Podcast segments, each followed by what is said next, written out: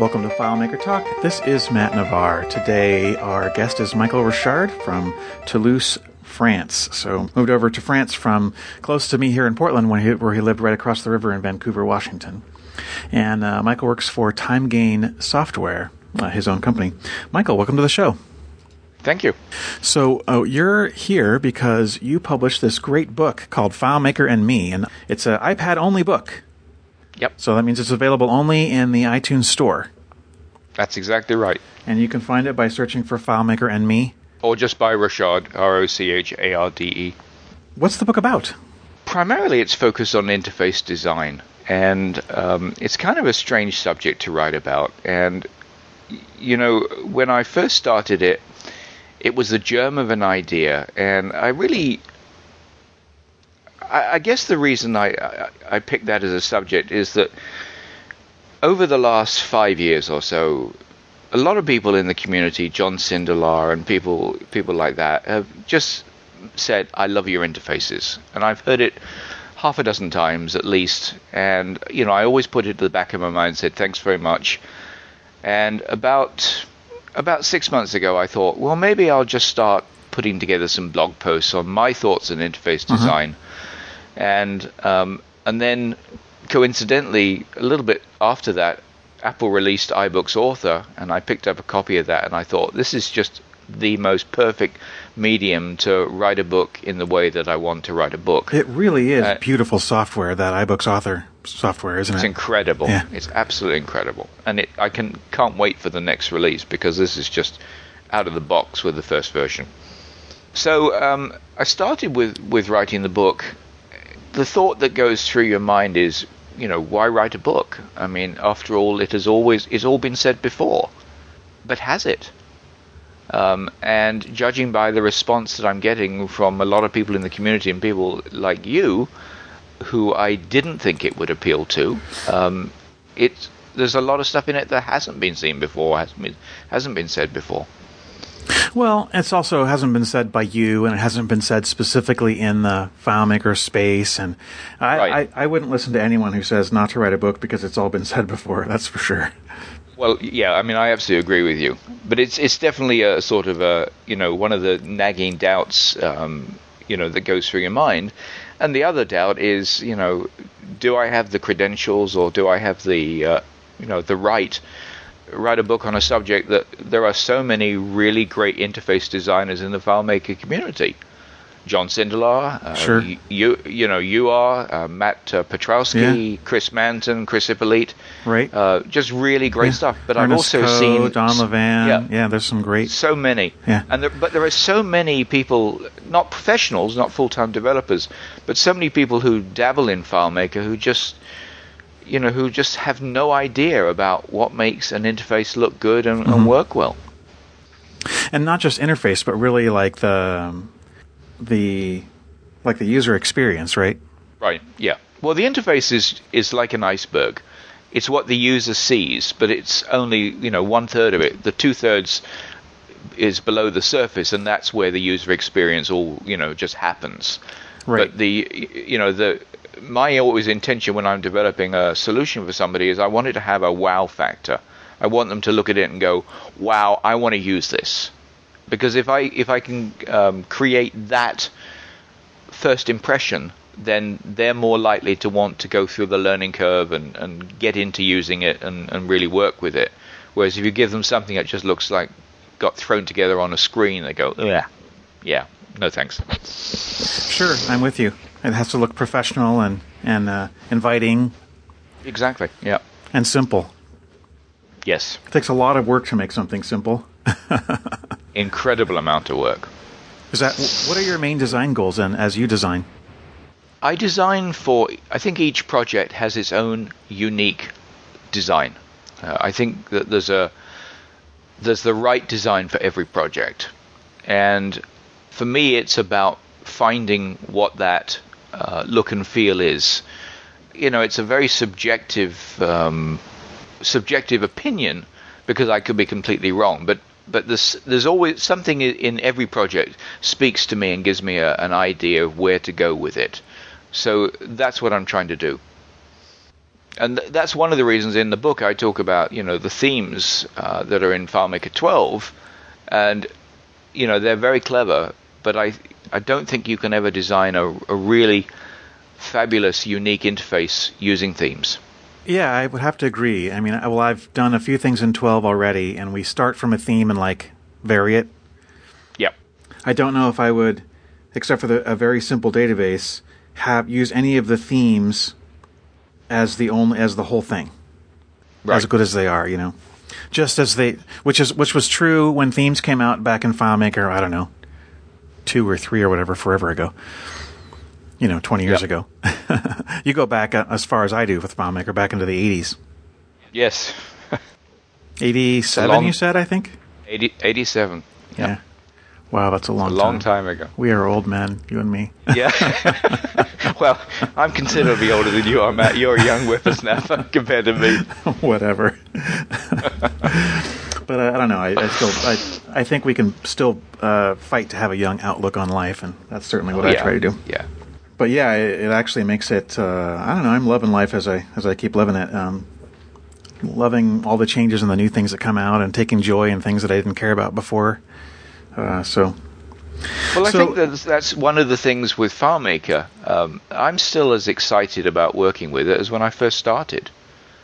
And you know, yes, there are things you know in the new version that you know we're not happy with. Um, yeah, sure. But those are also being communicated to FileMaker Inc. And hopefully that in the next version or iteration, those things will get fixed and it'll start being as good a product as as eight became after seven. Sure. You know, I'm actually much more excited about FileMaker than when I first started. I'd have to say. I mean, I loved it back then, but the wealth of possibilities. Well, you know, it's kind of like when you when you pick up a guitar and you don't know how to play, and someone teaches you how to play a D chord and a G chord.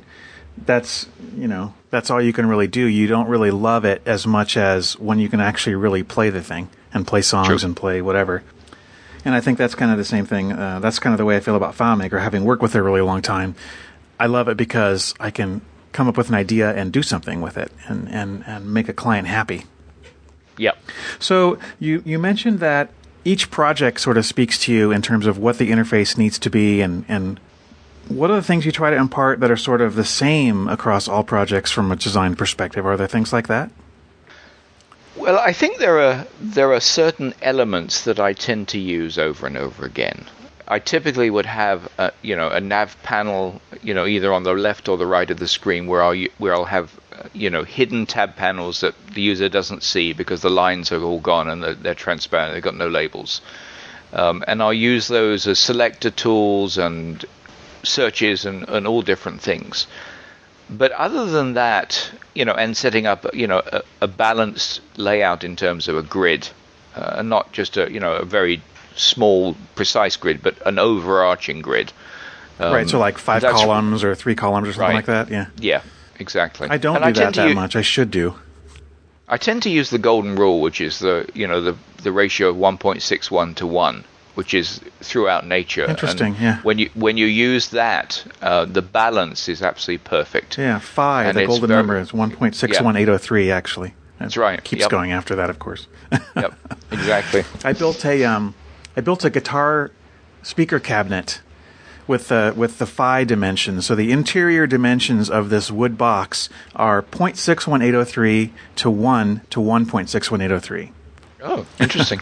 Just to see, oh, would would it sound better, different? You know, because it has that way the the um, the complexity of waveforms. There's no standing waves, or they're they're reduced by having those dimensions between any of the six surfaces. I don't know. It was a, it was years ago when I was obsessed with that number. but that's interesting. I hadn't I hadn't heard uh, using that relationship in interface elements in FileMaker. I'd love to explore that more in my own work. Yeah, I think you'll find that it, it really works well. I mean, obviously, you're not going to get absolutely precise because it doesn't work precisely with the screen dimensions that you know the 1024 by 768. But you can get so close that it makes you know no difference in terms of visual balance. And you know the the human brain is really extraordinary. We know when something works, and we we you you can't quantify it. You know, you might, might look Right. at it and you go, that's out, and you move it one pixel, and it's perfect. Uh, now you can't see that difference, but it's just that you're aware that it's not right, and then Sure. it is right. Yeah, I'll give you that. I think it's there's some subjective and some argument on that for sure, but uh, uh, and I actually can see one pixel. one pixel, like if you've got ten fields lined up and one of them is one pixel off, that drives Oh me yes, nuts. yes. In in de- things like that. That's the only place I can see a Yeah. pixel, right? Yeah, of course, no, I- pixels. you definitely. now that we're in the world of uh, of Retina displays, pixels don't matter anymore Yeah, because you cannot see a pixel. Uh, The whole idea is you can't see a pixel. So, so what other uh, general design principles do you uh, do you use to make great interfaces? Oh, that's a very good question. Um, I mean, I, I try and make reduce every single task to the press of a single button. I don't want the users have to have to think about what they're going to do, other than oh yeah, I want a sales report, so I'm going to press the button that says sales report. And they don't need to know what happens when you, underneath that. You know, they Right. don't need to know that it's going to another table, doing a search, then running a virtual list report, and or Sure. whatever it is. So it's all about uh, making it as absolutely simple and brain dead uh, and obvious for the user as uh, as it can possibly be. Yep, I totally agree with that. Yeah, try to anticipate your user as much as you can. How did you arrive at the uh, at your level of expertise? Did you did you read books or follow other designers, or how did you learn this skill? Well, uh, I didn't read very many books. I mean, I've looked at you know many of the reference books, Ray Cologon's FileMaker Bible, for example, um, but they're not um, readable as a book. You know, they're great to look something up and perhaps you know read a section or a chapter, but you, but it's just too heavy to to you know to read. And that was the one thing that I really wanted to do in this book is to make it a good read. You know, to make it into entertaining, and so that people went, "Oh, that's interesting."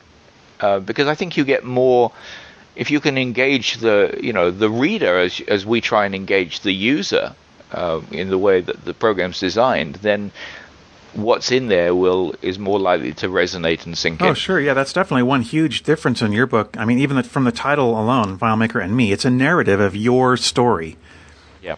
of how you got to this. So I'm just trying to pull some of that out so that people know. I, I'm not going to. I was gonna, I was about to say pull it out so people don't have to read the book, but that's totally the exact wrong message, isn't it? yeah, it is. I mean, there's a lot of missteps along the way, Matt. It's you know, it wasn't that it hasn't been a completely smooth journey. well, I, I'm one of those people who believes that you don't learn anything by success. No, it's true. You only learn by failing. So you you, you have to fail well and up Yeah. fail upwards. That's another thing I've Yeah. heard. Fail badly and not let it get you down. That's oh the yeah, thing. yeah, definitely.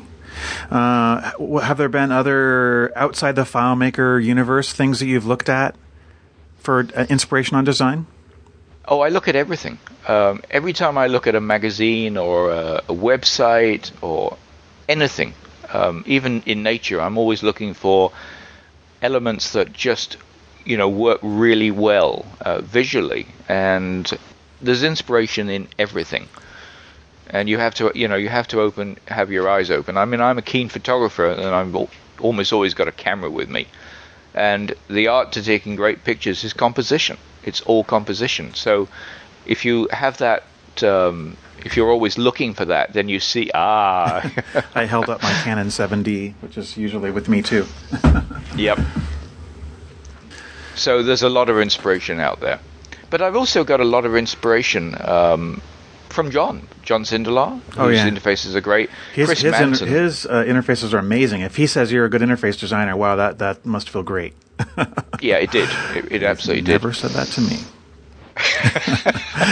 well, we just I actually just had a good long conversation with John, and we released that podcast. Uh, uh, Yeah, I July saw that with Todd Todd Geist. I'm going to listen to that uh, a Yeah. bit later on. Yeah.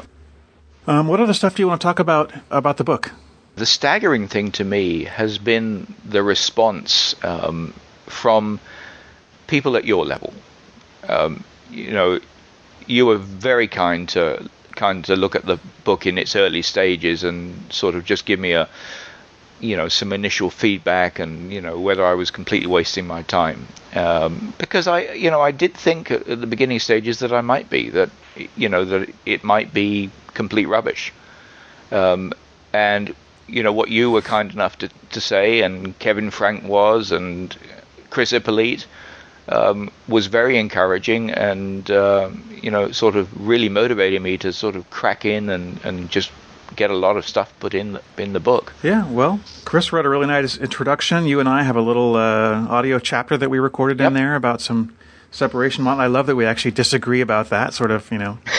I think you get a much better uh, final result if there's some disagreement along the way.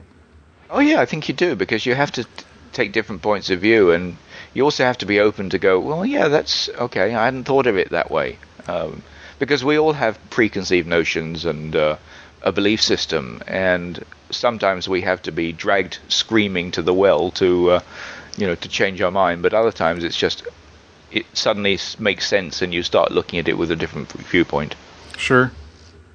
So, uh, where do you think you're going to go from here? Do you think you're going to do um, just going to continue doing the same work with FileMaker? Maybe another book at some point, or Yeah, in actual fact, um, I've already got in mind uh, book two. Um, book one is called FileMaker and Me, and book two is going to be called FileMaker and You. And I'm going to continue the theme that makes sense. and uh, go forward and, and talk about 12 and you know and FileMaker Go, which I really didn't deal with at all in this in this book.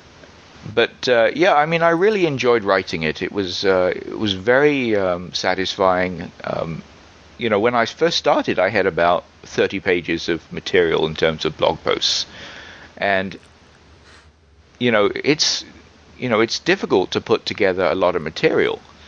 And I, you know, I got to 100 pages fairly quickly, and I thought, oh man, this, this is this is hard work. Yeah. But it, the, but the creative juices just kept, you know, the ideas just kept flowing. Sure. And so the book ended up at 220 pages, which is way longer than I ever thought it would be. Well, and, uh, it's a page is kind of hard to define in iBook. well, it is because you can change the but font it's a, but it's a decent length. It's Yes. not too long, but it's not like a, a pamphlet or Right. a booklet, which you know has limited value or limited appeal. Mm-hmm. Because I'm covering a lot of different areas in it, um, and there's a there's a lot of um, there's a lot of philosophy in it. There's a lot of um, things that I believe and I use in, in my development process that I hope you know will cause people to perhaps think about what they do in a different way. well, that's a great service right there. Well, you know, it's um, certainly I, I seem to have uh, be doing that, judging by the uh, you know the reviews and response and uh, you know and the sales, which is absolutely astronomical. I can't believe it. Are you going to um, plan for a print version, or do you think really iPad is sufficient for the for the FileMaker world? Well, that's a very good question. Um, I am thinking about doing another version for you know for the Kindle um, platform, but there's a, a lot of work that I'd have to redo, and I wouldn't be able to use any of the interactive elements, which I think makes it makes the book interesting on the iPad. I mean, I, most people in our industry have an iPad, and so Well, I think I don't the know about I think the few a large percentage do. I don't know if it's greater than 50%, but it's hard to say. You know, actually, it would be really interesting to see at DevCon, uh, because I don't think last year at DevCon, there were 50% of the people there had iPads. But hmm. this year, that may, it might be 50% or more, so we'll see. Oh, I think everybody wanted the Retina display who didn't have one before that. Yeah. Yeah, maybe. I don't know. We'll see. And, of course, it's uh, the schedule. They haven't released the schedule app for DevCon yet, but they usually do one of those in FileMaker Go. At least the last couple of years Right. they have. And that's by far the most convenient way to figure out what you're going to do next and where Sure. you're going to be and all that. Absolutely. Thanks very much for spending some time with me today on this, and uh, congratulations on the huge success of the book. Thank you.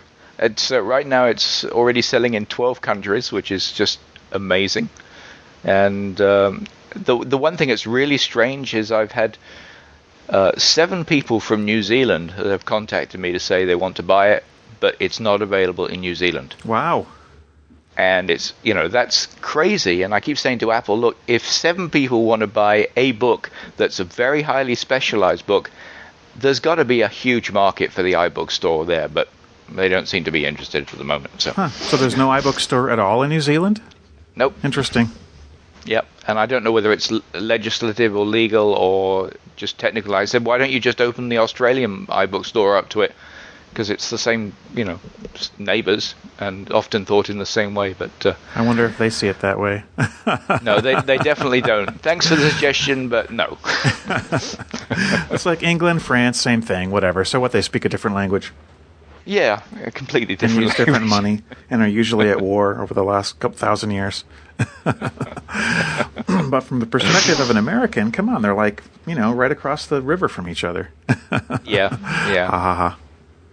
But it's a it. There is a big culture difference between uh, countries between England and Europe, uh, enormously. I mean, in England they wouldn't dream of adopting the euro, and so they're, they're stuck on the sterling, and they'll never get off that. And uh, now they're talking about maybe pulling out of the EEC, but I, I don't know that's going to happen. But there you go. Uh, well, thanks again for spending some time with me on this. Thank you, Matt. That was great talking to you, and uh, thanks for all your help with the book. Sure.